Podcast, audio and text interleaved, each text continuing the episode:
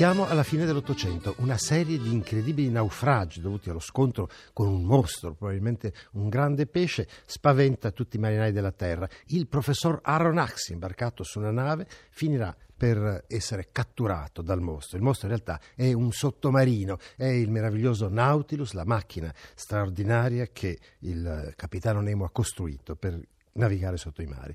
Il eh, capitano è un personaggio unico nel suo genere, ma vedremo come per certi versi questa storia, che ha semplicemente la funzione di un racconto fantastico di grande avventura, abbia poi anche un profondo risvolto umano, morale e sociale, perché il capitano Nemo è un vendicatore. Tutte le navi che sono state distrutte dallo scontro con il terribile sottomarino in realtà sono vittime di una drammatica vendetta e quello che accade quando il eh, professor professor Aronax e due suoi compagni arrivano a bordo e che vengono accolti un po' come dei clandestini, sono sopravvissuti a uno dei naufragi e questo scienziato con un altro naturalista e un vecchio marinaio viaggiano insieme al capitano Nemo intorno al mondo passando attraverso le avventure più straordinarie e le scoperte più uniche. È un po' una costante di quasi tutti i libri di Verne quello di usare il racconto, il romanzo per dare poi informazioni, una sorta di costruzione pedagogica logica che attraverso il romanzo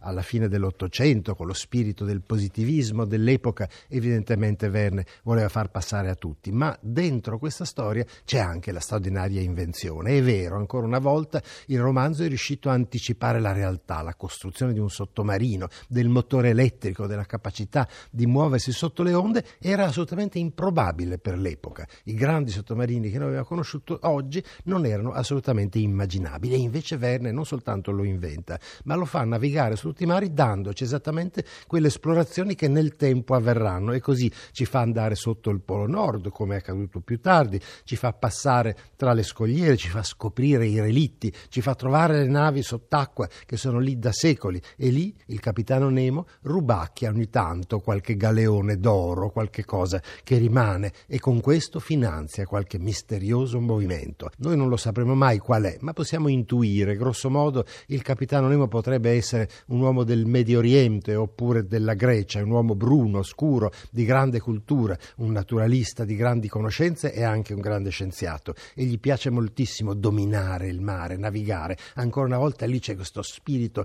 potentissimo della volontà di esplorare, di vivere, di cogliere tutto quello che la natura mette a disposizione e che l'uomo con gli strumenti della tecnologia riesce a penetrare. E così si passa attraverso fiumi sotterranei, si incontrano le grandi piovere, le battaglie sottomarine, le passeggiate con gli scafi da palombaro che anche il professor Aronax farà insieme agli altri, il passaggio attraverso dei tunnel segreti, l'ingresso nella baia di Vigo, una specie di baia che è una, una base sommersa per il sottomarino e poi il mar dei Sargassi, i Capodogli, tutto quello che si può incontrare dal capo Horn alle Amazzoni, questo viene mostrato al professor Aronax ai suoi aiutanti, sempre in una dimensione di distanza, perché il capitano Nemo non entra mai in un reale contatto umano con questi uomini, è distaccato nel suo salone dentro il Nautilus, suona tranquillamente il suo organo, legge i suoi libri, fa raccolta di straordinari pesci di profondità. Quello che tutto sommato dà al romanzo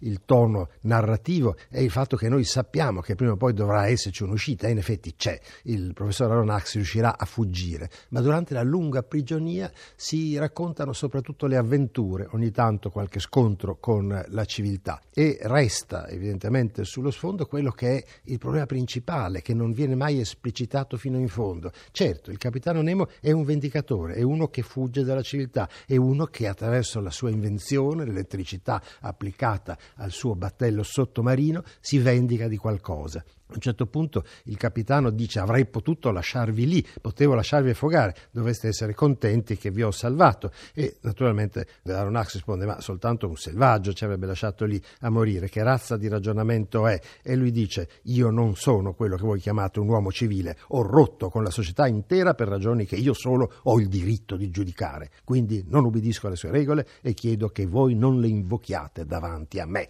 Ecco, questo è il manifesto ideologico del capitano Nemo. Cosa comporta? Comporta che evidentemente c'è un momento in cui attraverso la tecnologia, che è poi il frutto appunto del positivismo della vita dell'Occidente, c'è qualcuno che invece si sente fuori da quell'Occidente. E perché? È facile immaginare che il capitano Nemo sia figlio di una di quelle terre che sono state colonizzate dagli occidentali, che abbia perso la sua cittadinanza e non abbia più un Ubicon System che è quello che tutti noi abbiamo in una patria più o meno identificabile. È insomma il classico vendicatore che vuole vendicarsi di tutta la civiltà occidentale e per questo con la sua tecnologia ne distrugge le tecnologie, e cioè le grandi navi. Se riflettiamo un momento, questa cosa ci fa apparire abbagliante un parallelo. In realtà Capitano Nemo è previsto da Jules Verne con cent'anni di anticipo, praticamente Bin Laden. È colui che con la tecnologia dell'Occidente distrugge i segni della potenza dell'Occidente. È uno che all'interno di un mondo ormai smarrito, di una realtà